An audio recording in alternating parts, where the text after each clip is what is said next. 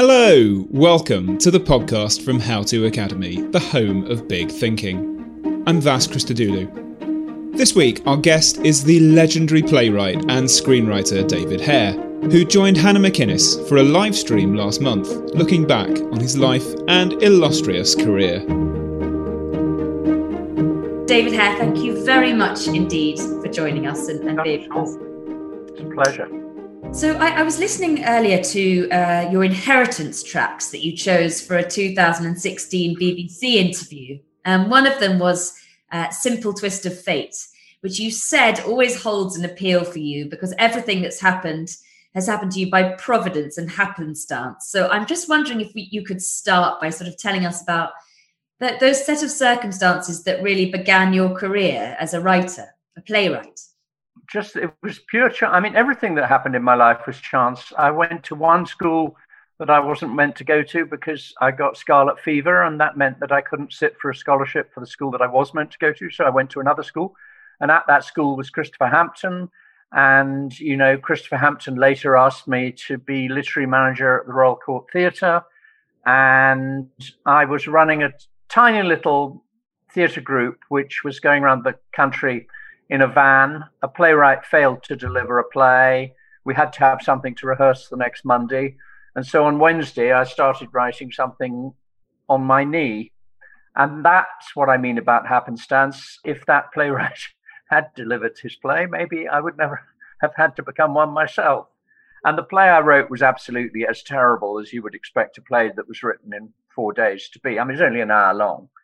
But on the other hand, the dialogue was very speakable. And at the first rehearsal, which because I was also co directing the play, the actors just, you know, looked at it and I could see them think, oh, this is great. I can say this and I won't look a complete idiot if I say this.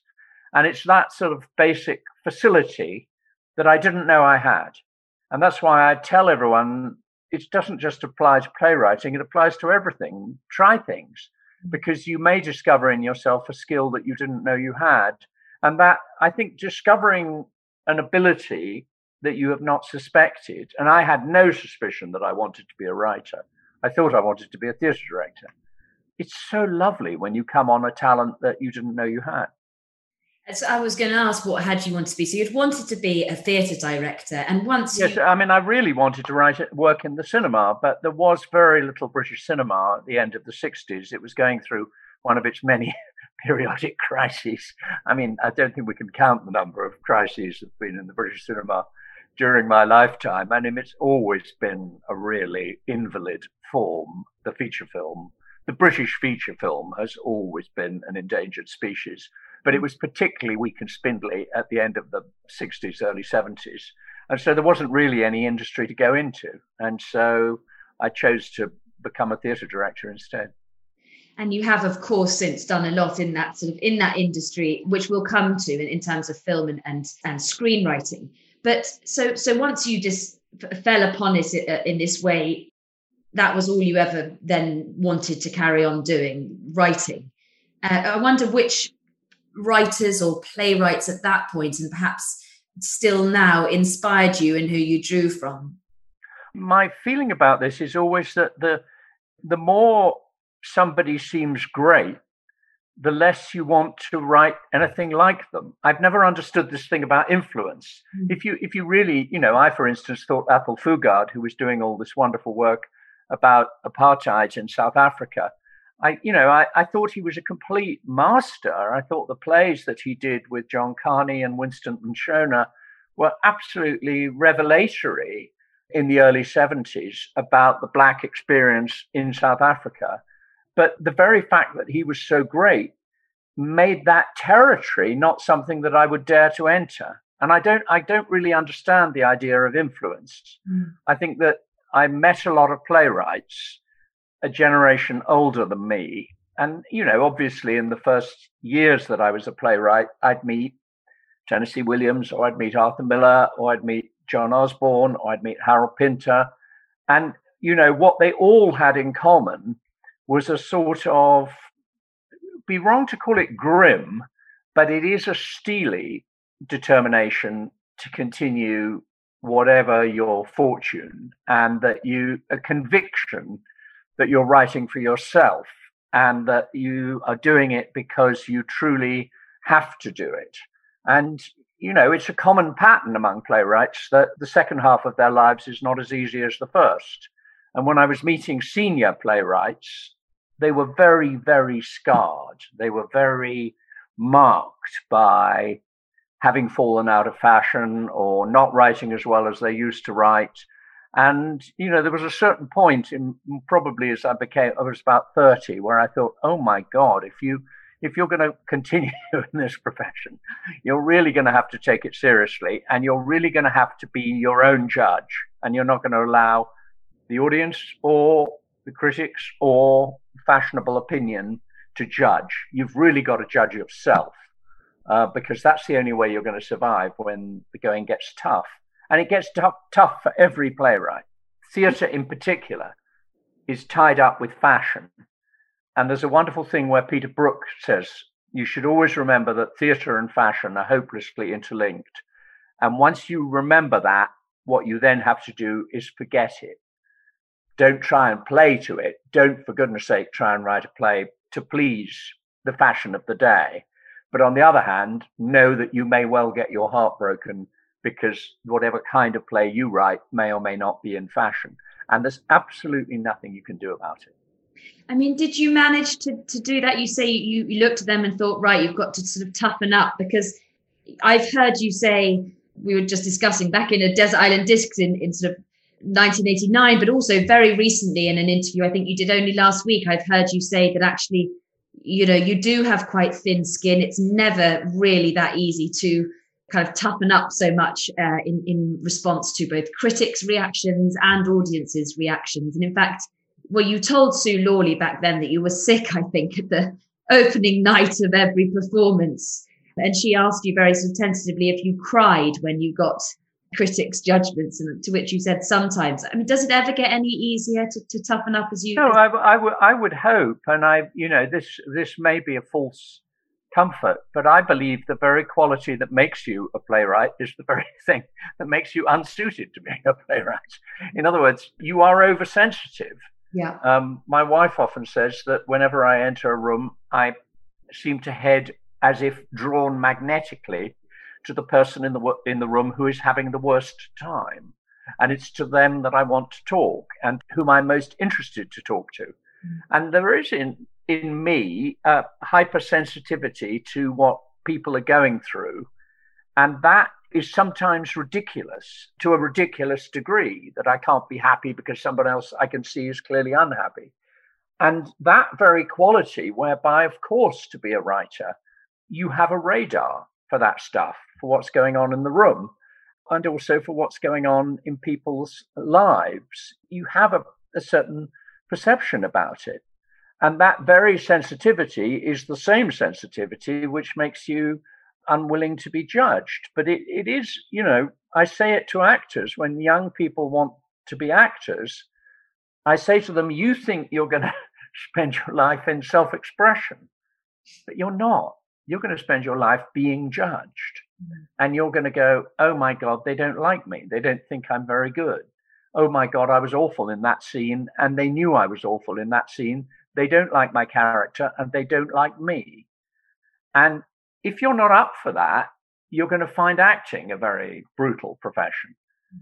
And so um, that constantly being judged is part of the life of the performing arts and yeah it does get wearing and it gets very tiring you know just going back to that desert island discs i mentioned you said in that i got typed of political writing because i wanted theatre to be about grown-up things namely politics and at the time you said theatre was very cozy psychological and it was new bringing politics into the theatre which sort of surprised me hearing you say that because I feel like perhaps plays have forever been reacting to and, and kind of making comment on the world politically speaking. So did you did you feel you were doing something different then by by doing that? Yeah, I, I don't think that. Um, you know, I don't like that word politics as if all I were doing were just bringing in some partisan point of view about a party political point of view. I'm not doing that. What I'm saying is that the subject matter that I have chosen, and I would say something like writing about the Chinese Revolution, writing about aid to the third world, writing about the diplomatic process leading up to the invasion of Iraq, writing about the privatization of the railways. You know, in every case, what I'm doing is trying to blow new subject matter into the room and say, not all plays have to be about whether you did or didn't love your mother and whether your mother loved you. And those sort of crucible plays, as I call them, where a room is hermetically sealed off from the world, are not the kind of plays I've ever wanted to write. I've always wanted to write the kind of plays that bring things into the world. Mm-hmm. And the, work I most admire in others is where you take seemingly unpromising subject matter. The obvious recent example was the television series Chernobyl, which mm. I thought was completely wonderful. Mm. You know, you think at first, you think, well, who on earth wants to watch a television program about a nuclear reactor melting down?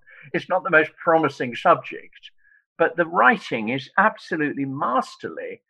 And again, you wouldn't say, well, what political point of view is it putting? It's not putting a political point of view, it's saying, this happens in a society in which it is impossible to speak the truth about what happened. And portraying that just seems to me gallant. It seems to me heroic and really what I would hope the performing arts would be able to include doing alongside all the other stuff that it does. But that isn't narrowly something called politics.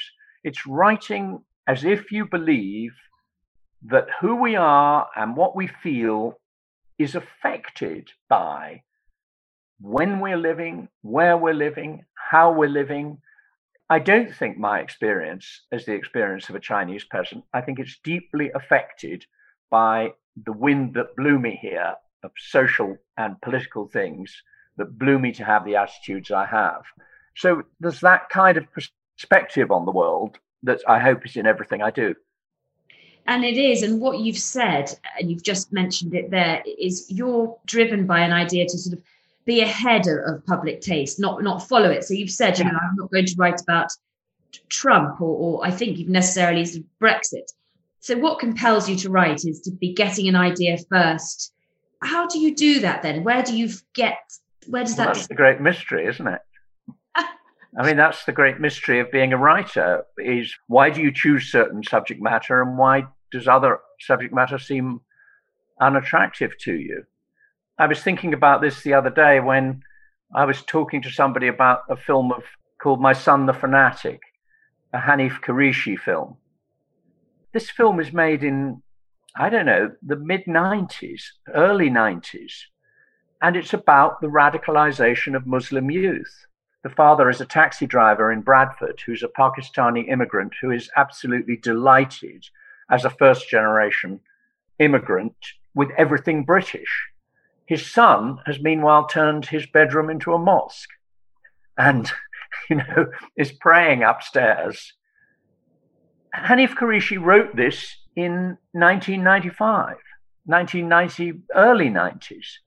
And yet, you know, come the 21st century, it's what every hack, boring, dead writer is now writing about, you know?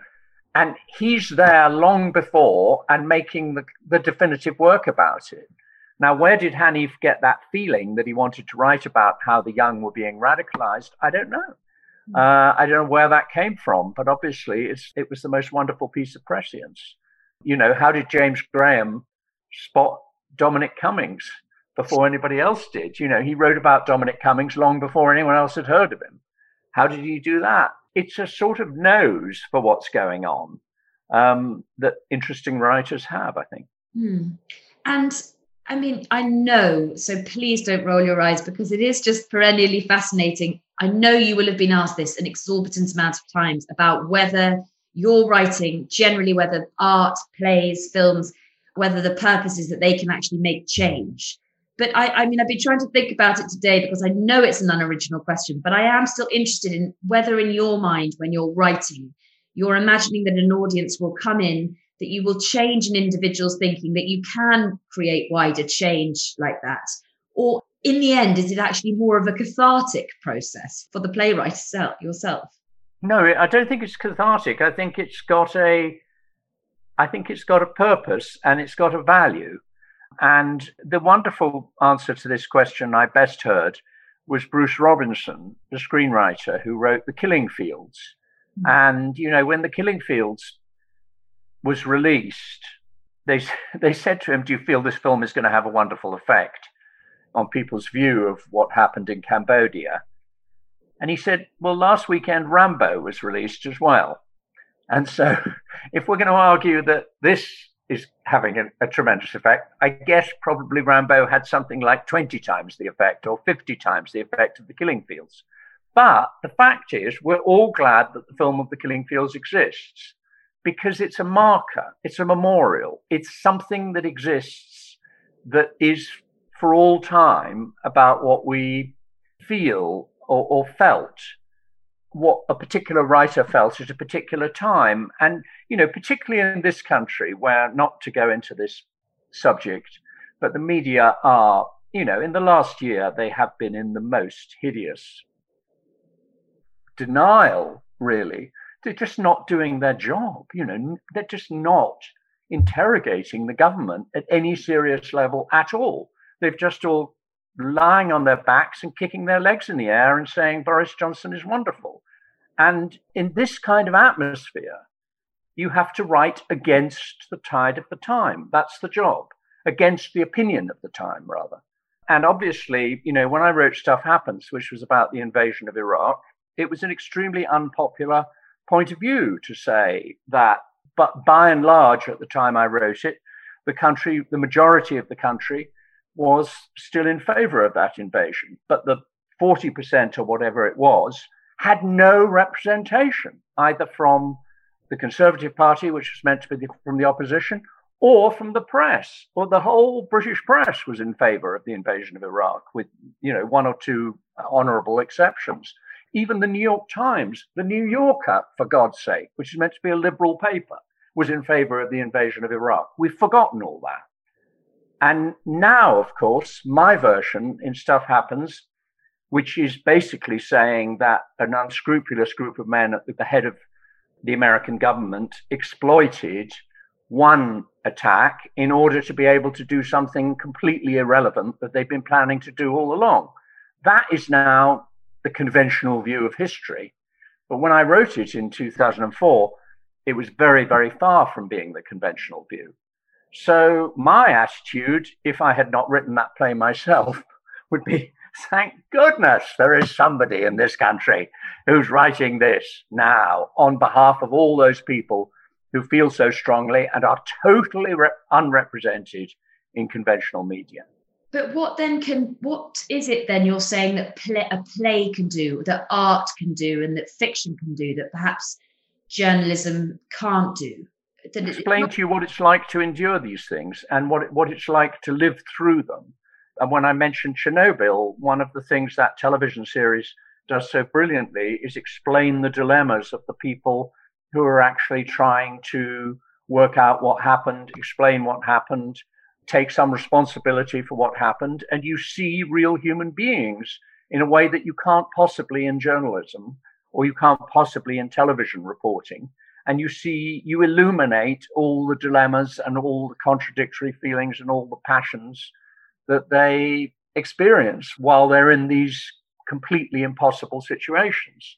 And to be close to the people who suffer at the heart of these events i think is really illuminating and you think of things differently because of that in answer to your question do i affect government policy no I mean, I once, you know, when we did Skylight once, um, George Osborne came, you know, when he was Chancellor of the Exchequer and wrote an absolutely charming letter. And I showed, you know, it was a rave letter saying what a wonderful play. And I showed it to Carey Mulligan, and Carey Mulligan just looked at it and she said, Yeah, we look forward to George Osborne's Skylight budget. One of the areas I've heard you, you know, that you were very much ahead of, of, of things, really, long before sort of Me Too movement and things. You've been writing lead roles for women in your plays and, and, and brilliant and sort of complicated and, and all different sides of women for a long time. And I've heard you say similarly with that, you know, you don't think that doing that is what helps bring about change because there has been a change in the sense that when you were doing that, it was unusual. Women were not seen enough in, in bigger roles. Now they are. Again, I've, I've heard you say you don't think, you know, you played any part in that. You don't think that theatre or art played any part in that. But do you, you don't think that through giving women those sorts of roles, more roles, you, you affected some sort of change in, in that scenario sense? Yeah, but not the, yeah, I think that, look, when I, when, when, when I was writing all these huge women centered works, it was absolutely astonishing how it didn't catch on. It was absolutely, actually, it was quite bewildering why it didn't catch on. And you would still go to the theatre and see the bloke raging away at the woman at the side of the stage. And you'd kind of go, well, is nothing I do. But what changed things for women was societal change. And that societal change basically didn't come from within the theatre, it came from outside. And that I feel the same about the current um, move towards diversity in the theatre and um, the attempt to open up the theatre to ethnic minorities it's happening because it's happening throughout society. But yeah, I mean, I, I'm I'm very very glad that I wrote all those parts for, women, just because it was so interesting and nobody else was doing it. And it was if if you wanted to see a complicated, interesting woman on the British stage, you more you more or less had to go to a play of mine for a long period. That was how it was. And so, yeah, I, I held a light, I held a lamp for a long time. But I'm very happy to have the lamp taken off me by other people. And going back then to, we were talking earlier about sort of thin skin and, and reacting, audience reaction. Generally, I want to come and look at the sort of differences and similarities between writing for screen and writing for theatre. But in terms of that reaction, you're not sitting in an audience, you don't have such a palpable reaction. Is it easier letting go and, and in that sense when you're writing for, for film or for television? I think that film is such a lottery. And I feel with films that we don't really understand them at the time and what happens to them when they immediately come out doesn't necessarily isn't the judgment on them so that you will have something like um, there are films that we now regard as great classics, you know, Pe- Peeping Tom by Michael Powell, which was universally um, derided when it appeared, Brief Encounter, which did not get accepted as a classic for 15 years. You know, these films that we now think of as the absolute staples and great, great classics, actually their, their fortunes go up and down a great deal over the years.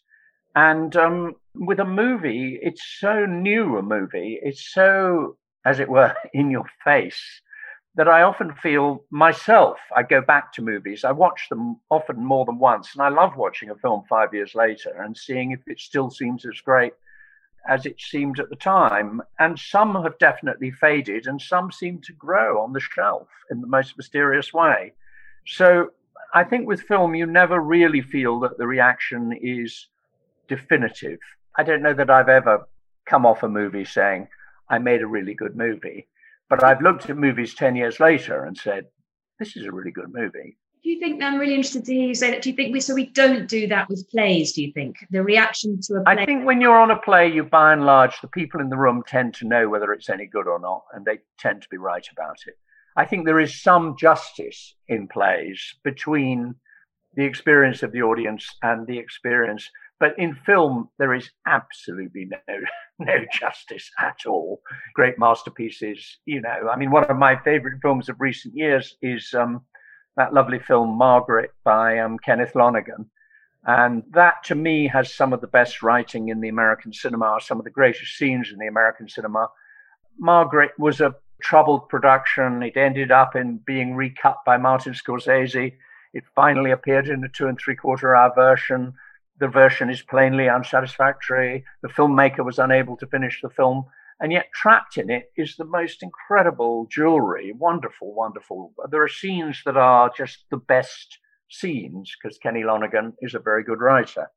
And um, I just, um, did anybody know? Did anybody notice? Did anybody go to see it?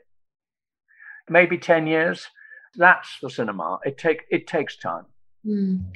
And when you're writing for, for screen, is, is there a notably different approach, or do you to, to writing for theatre in in your mind? Do you have? Well, the the big difference is that you know that you are beginning a process of what I call call lawyering. Um, that's to say, you're defending your script, and you you will be defending your script to a lot of people, and I, I recently calculated on a feature film that I'd worked on that I'd spent 10 times the time lawyering on its behalf than I had writing it. So that by the time the people who pay for it, the producers, the companies that are investing in it, the director, the actors, by the time you've been through all those processes, you have got to be an articulate defendant of your own ideas. But you also, unless you are a complete idiot, have to keep your ears open for things that will improve it. And so I would say the art of screenwriting is almost the art of knowing what to listen to and what not to listen to, because so many views will be coming at you before it passes. You know, this huge project passes through that tiny lens. And the cameraman is going to be the last person who's going to say, well, that doesn't seem quite right to me. But, well, that doesn't seem quite right to me is what you will have been hearing for the last year and a half, two years. And you need patience for that. And you need a very clear idea about what you yourself are trying to do, what you need. And as my friend Christopher Hampton says, you also have to have the confidence to walk away. Because if you don't if you're not willing to walk away, they've got you. And they will make you write stuff you don't believe in because they will see it another way. I'm making the process sound sinister, and it's not often sinister. It's often a lot of people who've got a very different idea of what they want the film to be, and they're perfectly entitled to pitch their view, but you are perfectly entitled to defend yours and it, it is a battle. I mean, it, being a screenwriter is a battle, and um, I think the authority of the playwright is much more accepted in theatre culture than it is in film culture, and that's expressed by the fact that in theatre culture you own the copyright; it's your work, and ultimately you have the ace of hearts because you ha- you win every argument. If you bring everything to an argument, you will win. Not that I ever do it, but you have the copyright. They can't do the play unless you agree. On a movie, you're a hired hand. And if you're a hired hand, you have to do what the producers want because they own the property. I mean, it's really interesting to about sort of that it's essentially a relinquishing of control, but that comes both on stage and screen as a writer. How, how easy is it to, to generally to you've directed a lot, of course, of both your plays and your screenwriting. But when you've dreamt it up, it's your idea, they're your characters, you've lived with them. How easy in general, if you're not directing, is it to to let go of that? Uh, because I know that you particularly love being in the sort of rehearsal room in the space. I, I wonder how easy it is to relinquish control in any sense of your writing off to, to somebody else's vision. Well, if if there's if somebody's bringing something to it, you know, if if you've got terrific actors then an actor who looks at the whole thing from only one point of view rather than the, you know, on a movie, the 25 points of view that you're looking at it from is going to say, hang on, I don't understand. If I, if I do this, why do I do that? If I think this, why do I think that? And those actors, not the ones who are self aggrandizing and asking for long speeches of self explanation, but the ones who actually are being intelligent about, I can't construct a performance if I don't have such and such, or I don't understand why this person does that. You're going to listen to those people because if you go to a rehearsal of a scene and Meryl Streep says to you, you know, I think I don't need that line, just watch. And you watch, you're crazy not to cut that line. And you're also crazy not to see that it's much better for Meryl Streep's suggestion. But that will entirely depend on her being Meryl Streep and being able to do things that other actors perhaps couldn't do. And so that's why I love actors. I love the process with actors. And for me, that's the jam on the whole. That's the bit that never disappoints. The bit that never disappoints me is the, the process of working with actors and um, what they what they bring to add to your work that you'd never have imagined. You've worked with some extraordinary casts. I, I, I, heard you talking earlier about one of the sort of most exciting moments for you, or proudest. I can't remember which word you used to describe it. Was making the Johnny Worricker with all sorts of, of wonderful people. Perhaps you could just tell those who might not be familiar about that experience.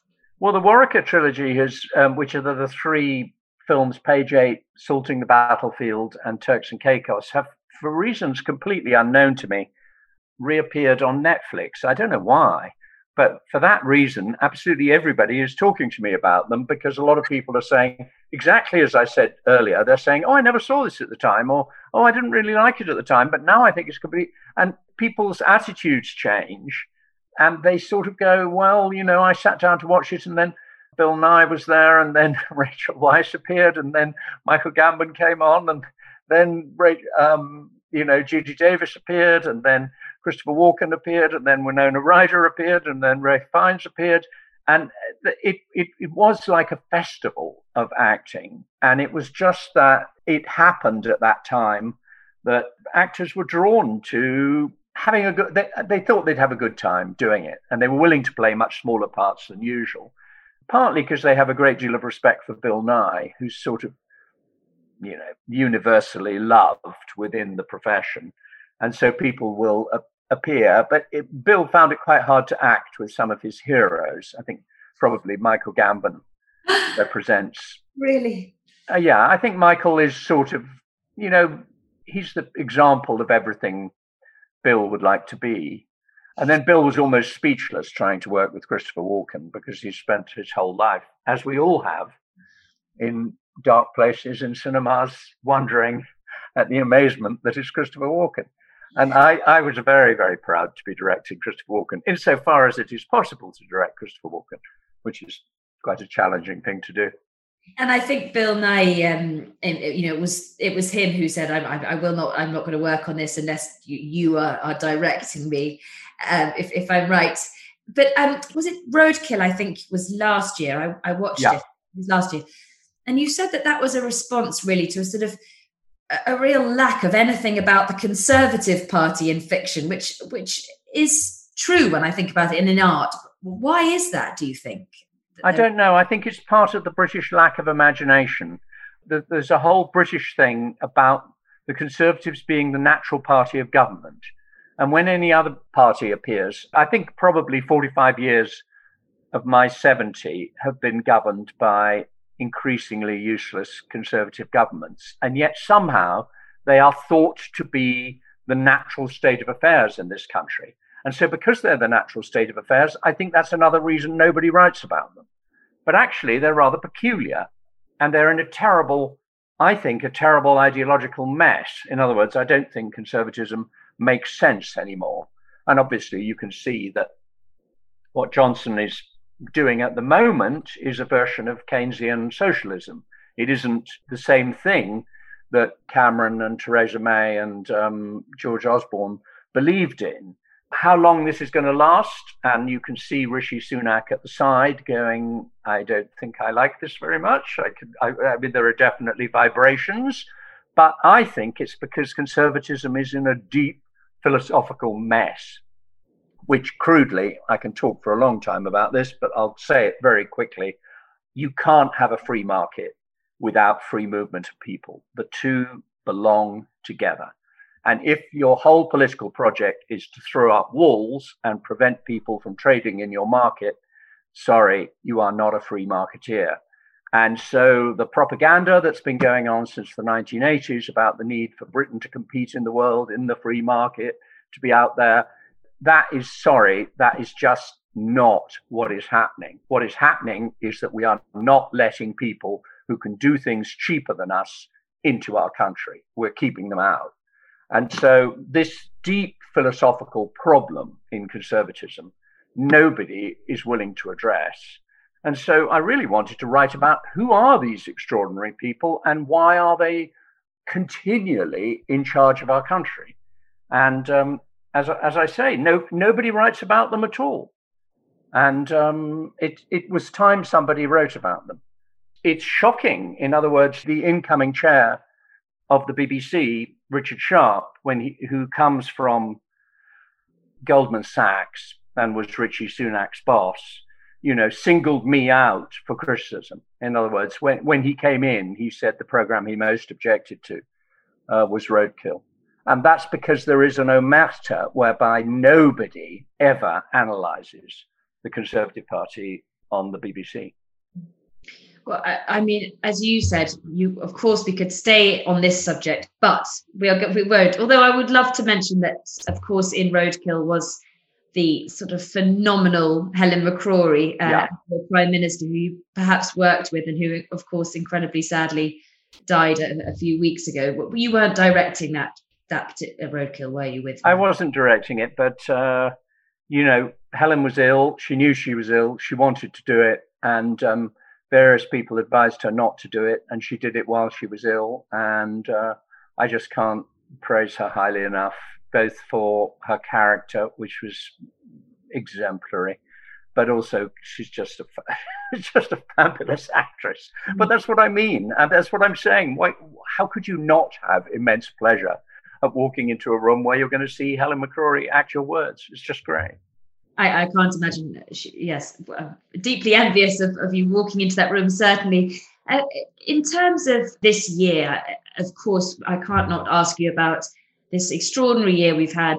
You know, the theatres have gone dark for a very long time. They lit up. You had your um, play at the Bridge, of course, with with Ralph Fiennes um, about your experience of getting COVID. But we have it's been unimaginably tough for theatre. Do you feel a sense of optimism that they can get back that it can get back on its feet now? And I know you've said that it needs a sort of revolution really going forward. I, I, I just was bewildered by all these artistic directors saying, we're going to do this and we're going to do that. And you, you sort of go, you're going to do that with what exactly? To which the answer is the only thing that really changes theatre and refreshes it is hearing from people that you haven't heard from. And all great changes in the theatre have always come from writers. They've never come from directors, they've never come from producers. They come from Ibsen at the end of the 19th century with social realism. They come from Brecht in Germany. They come from Eugene O'Neill inventing the serious modern American play. They come from John Osborne. And you can't predict when these things are going to happen. But we're not going to have a revival in the British theatre without hearing the voice of a writer who reaches out to the majority. And what I was trying to say was that my fear is that the theatre is going to be very inwardly turned. A year of inward discussion has been inevitable. We've had to have it because there's been no theatre. So people have been talking one to another. Um, but whether it thrives and gets out again among large numbers of people will entirely depend on the producers being clever enough to put their finger on who the next great voices are that reach out into the society in the way Shelagh Delaney and John Osborne reached out in the 1950s. Do you have any sense or feeling of who some of those voices might be? No, because by very definition, you don't know where they're coming from. You know, the 50s theatre was T.S. Eliot and um, Christopher Fry, and there was talk of a poetic revival. And then suddenly, this man who's living on a barge in Chelsea Wharf sends in a play. And George Devine, who is running the Royal Court Theatre and intends a season of poetic French drama and to get novelists writing for the theatre, instead has the sense, the intelligence to say, this is where the energy is coming from. And, you know, he puts on Look Back in Anger. Laurence Olivier immediately says, I want to act in his next play. He acts in The Entertainer, and suddenly the Royal Court Theatre exists, which it never would have done without John. And so, no, the very nature of the new voice in the theatre, the one that really grabs you by the throat, is that you have no idea where it comes from next. given me sort of uh, the sort of shivers of the excitement from that wonderful story. Talking about what next, before I go to the audience questions, if you could just, what are you? I mean, maybe it's top secret and like the mystery of where you conjure up your ideas from, but what are you? I know you're always working on something. What what is next, and what? No, I'm writing a play. Uh, no, I have written a play, but I've waited a very long time for it to go on. It's going on in February, March, and it's just taken probably three years because of the pandemic. But my situation is the same as everybody else's. We've all been in this eternal waiting room. And I'm also publishing a book of essays and poems. I've, I've started writing poetry in the last 10 years, mainly because my wife objected that I never wrote about her. Um, and so poetry just seemed to be the best way to write about her. And so, but I've branched out from the subject of my wife, and I, I write about other things as well. But I've also collected a lot of essays together because um, I've enjoyed writing prose more in the last 10 years than I had in the rest of my life.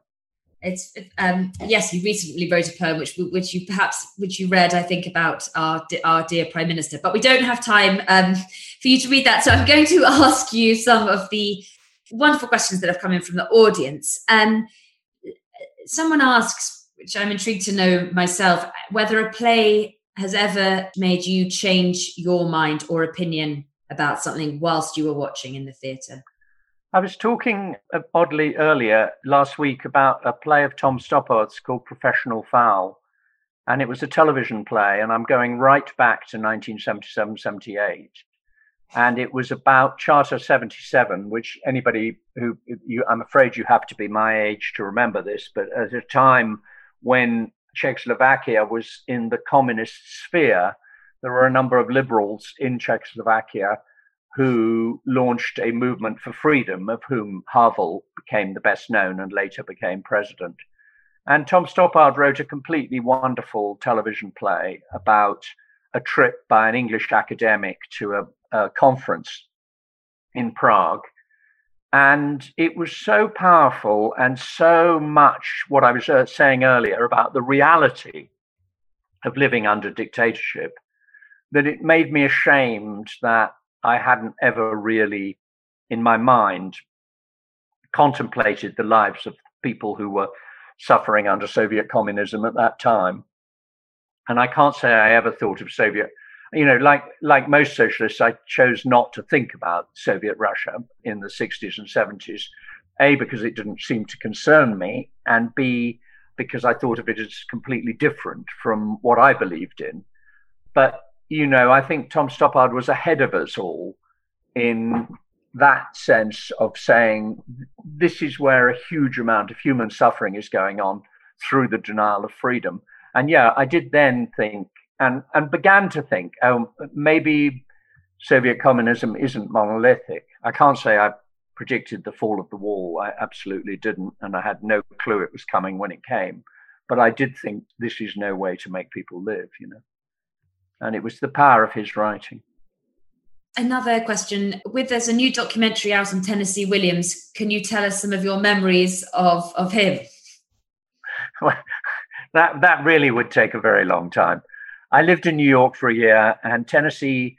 Uh, how do I explain it? He got up every morning. He worked every morning, and then he began to drink probably at 10 30, 11 o'clock in the morning. And then he drank through the whole day. And by the time I saw him, which was usually 6, 6.30, we'd go to a party together or something, or we'd have dinner together. He was pretty far gone. he was he was absolutely stewed. He would always want to go back to his place. He would always want to go on drinking till three o'clock in the morning. But there he was at his desk every single morning at 8.30 he'd be at his desk and he'd be writing how his constitution bore it i have absolutely no idea. And you know there were long evenings in which you couldn't really understand a word he was saying. Uh, but you know he's tennessee williams for goodness sake. And um, you're not going to, you know, leave him alone in a restaurant, are you, at, at 9.30 or 10 o'clock because you can't understand what he's saying?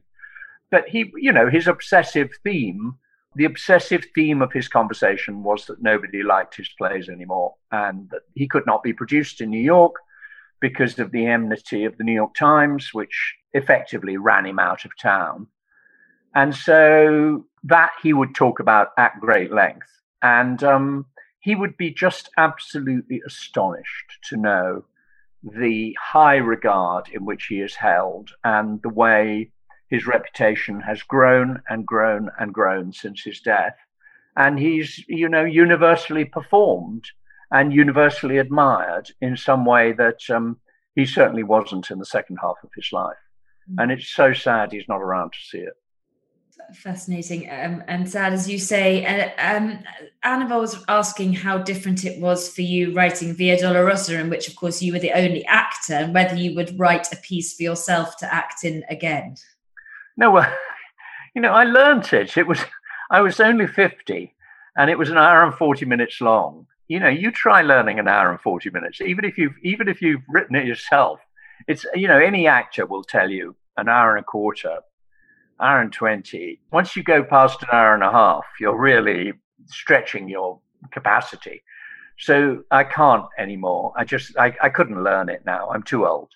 And anyway, it was something, it was an ingenious way of doing something that I'd never done before that I particularly wanted to do, which is to talk about Israel Palestine in a way which I hoped would make both sides, or rather all sides, listen to me. And the fact that it did, I think they did, I think was possible in 1998, 99. I I have very grave doubts about whether it would be possible now, unfortunately. In other words, positions were already entrenched, but people would at least listen to each other. Now, Palestinians, Israelis, and those who have views away from the region but living in other parts of the world, their views are far, far more entrenched than they were 20 years ago. I regret to say. Somebody asks what your comfort reading is, David. What my comfort reading? Lately, or I, I went after I had COVID, then I was reading all these Icelandic thriller writers. Do you know oh. that? Does everybody know? I can't even pronounce their names. the three of them. There's one it's possible to name called Johansson, just because I can say that name. Mm-hmm. Uh, but the woman whose name is completely unpronounceable, who is Iceland's greatest thriller writer, she's just magnificent. But I couldn't I couldn't begin to pronounce her name, and I'm so, but it ends Dottir, of course, because she's somebody's Dottir. But she, she and it begins Y R S A. So if anyone from Iceland is watching, they will know exactly who I'm talking about. But I love these Icelandic thrillers; they were absolutely great. And my current favorite um, reading, which I recommend to everybody, is this wonderful um, cookery writer called Ellie Risbridger. Have you heard of her? Yeah, yeah. yeah. Oh boy, I mean, can she write? And um, the idea that you could be that good a writer and the form in which you choose to write is the cookbook.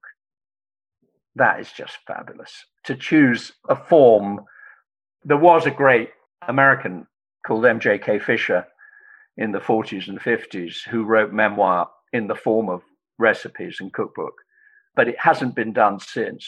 And um, Ellie Risbridger, I think, is really brilliant. And uh, I, I've also, by the way, her recipes are really great.